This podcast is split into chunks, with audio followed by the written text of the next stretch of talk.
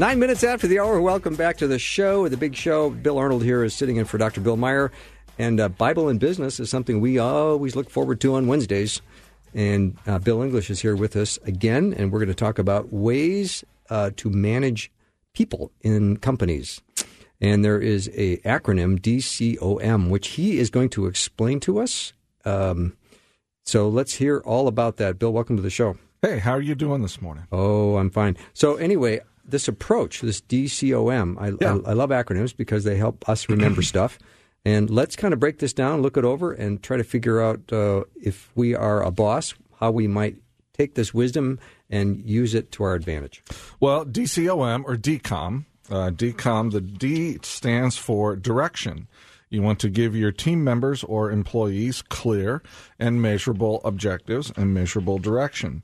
You'd be surprised how many times managers don't do this. For example, I will put myself in as an example here. When I was managing my company, I published a leadership philosophy. And the last part of a leadership philosophy, you talk about your idiosyncrasies. What are some things that are unique to you that may not be unique to other people?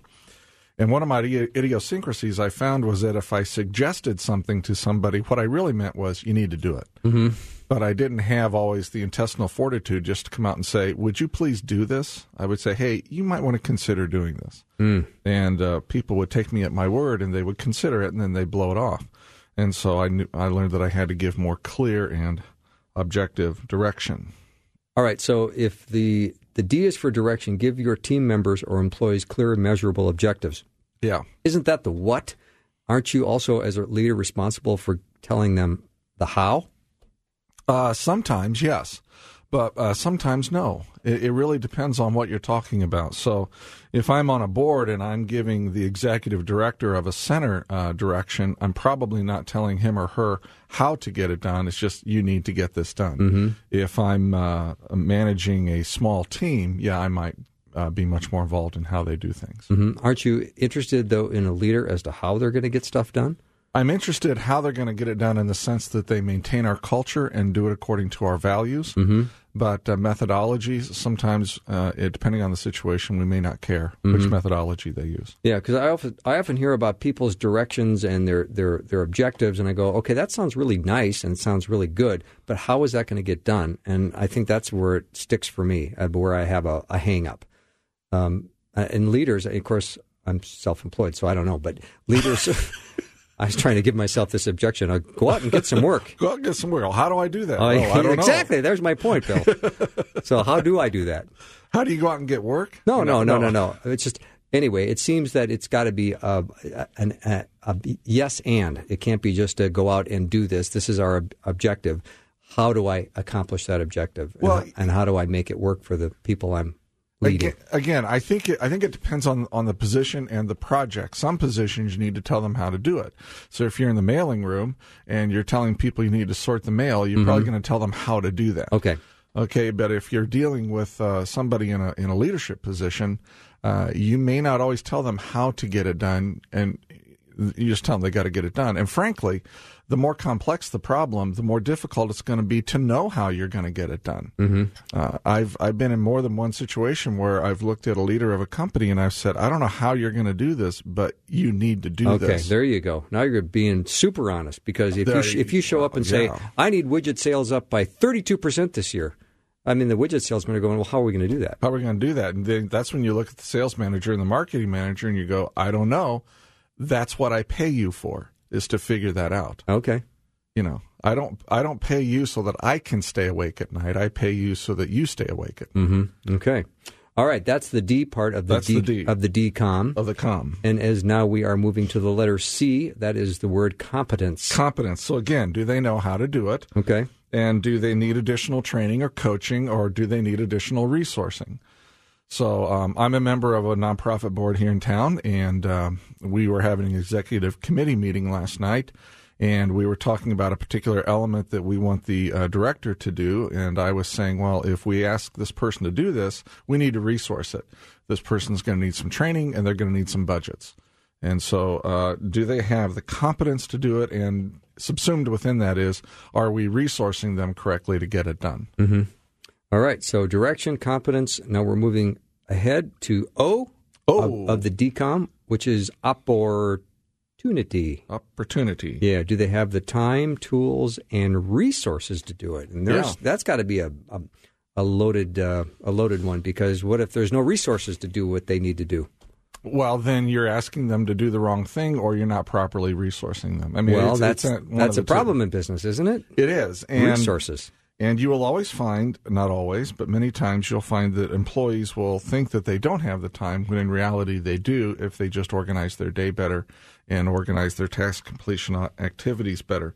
But do they have the time? Do they have the tools? So back to your, widgets up by 32%. Mm-hmm. Do the marketing and sales people have the right list to call? Do mm-hmm. they know which customers to go after?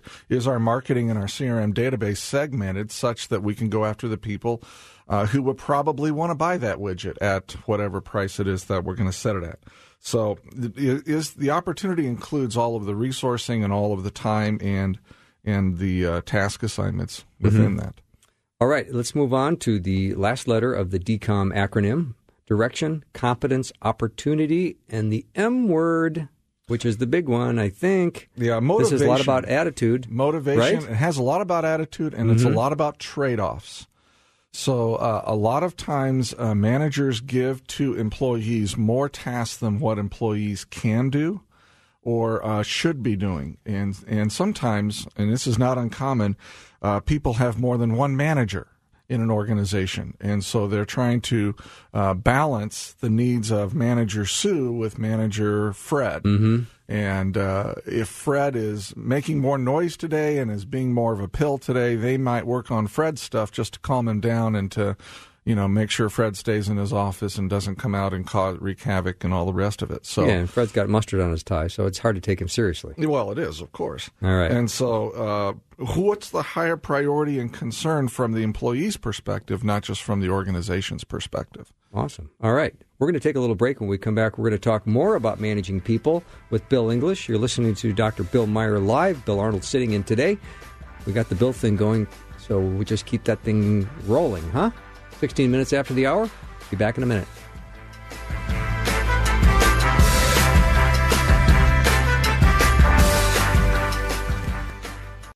Today is the day you have made. I will rejoice and be glad in it. Today is the day. 18 minutes after the hour. Welcome to Dr. Bill Meyer Live. Bill Arnold in studio with Bill English. It's a Bill Fecta this morning. We've got a lot of bills going on, and we're talking about the kind of good advice leaders need to do when they're managing their people, and I'm thinking that Bill English is going to help put the spiritual spin on this and how God might take these very same principles from DCOM, which is an acronym for direction, competence, opportunity, and motivation, and how God might use those with us. Let's talk about that, Bill. Yeah, I think... all discoveries are just really discovering God's truth. It isn't like science creates anything. And so when people come up with elements like this little analogy, or not analogy, but alliteration, direction, competence, opportunity, motivation. And now that I say alliteration, I know it's not an alliteration. I don't know what it's called. But it's an acronym. It's an acronym, yeah. Thank you, as opposed to a kerfuffle. Mm-hmm. So... God does this too, does he not? So when God manages us, if I want to put it in those terms, if God manages us, does he not give us direction, clear, measurable objectives? Mm-hmm. Lift up your eyes and look out to the fields because they're white already for harvest, and mm-hmm. go into the world and make disciples. Clear objectives. He gives us solid direction. Anytime God calls us, he will call you to something where you go, yeah, I can do this, and I know what it is that I need to do. And so God gives us direction, and he, through competence, he gives us spiritual gifts that enables us to complete the calling that he has put on our lives. And, in fact, in Ephesians 2:10, it says, this is the Bill English paraphrase here, that God is preparing works in advance for us to do because we are his workmanship. So if you flip that around, we are God's workmanship created in Christ Jesus to do good works, which God is preparing in advance for us to do. So he's preparing us today to do a work in the future, and he's preparing that work in the future so that when we get there chronologically, the work is ready for us and we're ready for the work. And that, again, is an example of God's direction and God making us competent to do the work. Okay, Bill, let me ask you this, because you started with God giving us direction, and you said he would, I don't remember exactly what you said, but something about God will put a vision in your mind and you'll be able to understand it, or you'll feel good about it, or what did you say? Because maybe you can't remember. But it wasn't the word vision, but it was... it wasn't vision. It wasn't God gives you something to do, you'll be able to know you can do it. And I think that's what you said. Yeah, well, that's the rough idea. The rough idea, but it seems to me that historically in Scripture, when sometimes God gives people something to do, they go, "You got to be kidding." Yeah. And so you don't have this confirmation in your spirit that you can do that, but God says, "I can do it through you," so you have to trust. So we're not disagreeing on that. No, we're not. Oh, good. When they say, God, you've got to be kidding. Moses looks at God and says, "You've got to be kidding." Mm-hmm. He understood the direction. Okay, gotcha. What he didn't get was the competence. That clarifies it. Yeah. Okay. He didn't get the competence piece, and that's where the competence doesn't come from ourselves. Mm-hmm. The competence comes from the Holy Spirit giving us the gifts and then working through us in our gifting to accomplish that which God has called us to do. Okay. All right. Talk a little bit about opportunity and motivation that God uses with us in terms of the way he leads. Yeah. God doesn't call us to do something and then not give us the opportunity to do it. Mm-hmm. Nor does he call us and not give us the resources to do it. I'm fully convinced that God always resources that which he calls. So, I've been talking with my son, David, who is looking at colleges, and he's going to be going to North Hennepin here this coming year. And part of the reason that we've held off on going to a traditional four-year liberal arts college is because they're so expensive, and we have a hard time affording them.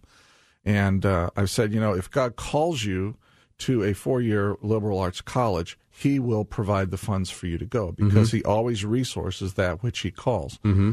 And so that is all subsumed under the opportunity element here.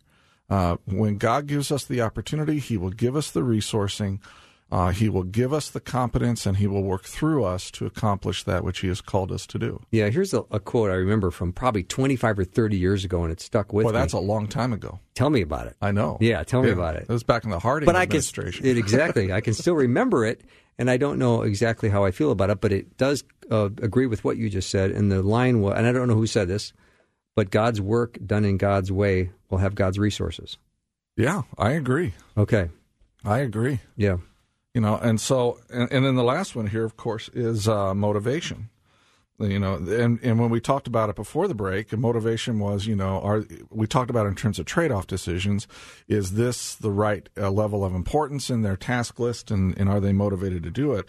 Here, when God calls us, we are motivated out of love for God to go and serve him, and we are motivated by the compassion that he puts in our hearts for those that we are serving. And he gives us a motivation that says this is the highest priority. My purpose in life, my ultimate purpose in life, Bill, is to teach and preach the Word of God, and nothing gets in the way of that. Mm-hmm. Nothing gets in the way of that. And so, if I have a conflict in terms of my schedule of preparing for teaching or preaching, and something else, the teaching or preaching always comes ahead. Mm-hmm. That's my motivation. I love it. I love teaching. I love preaching, and it's always the highest priority. Mm-hmm. So when God calls you to something, that becomes your greatest priority and your greatest motivation in life. That's recognizing when God is calling you versus generating your own idea and saying that, boy, God's calling me to do this. Yeah. There's the tricky part. Yeah, God's calling me to rob a bank and to be the... Which bank? Because I've got that plan today, too. I don't want to run into you in the lobby. Yeah, some bank. Yeah, we probably should coordinate that, shouldn't we? Definitely. Yeah.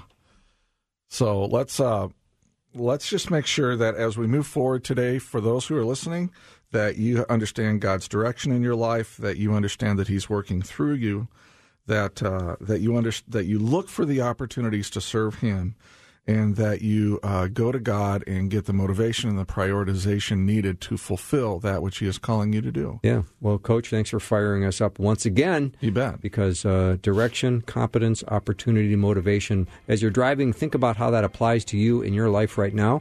and ask yourself some of the tough questions. Do I have a direction? Am I competent? Do I have an opportunity, and am I motivated? Especially, folks, look for opportunities to serve God and to share His gospel and love with people today. Look for those opportunities. Absolutely. All right, 26 minutes after the hour, we'll take a short break and be back in just a minute.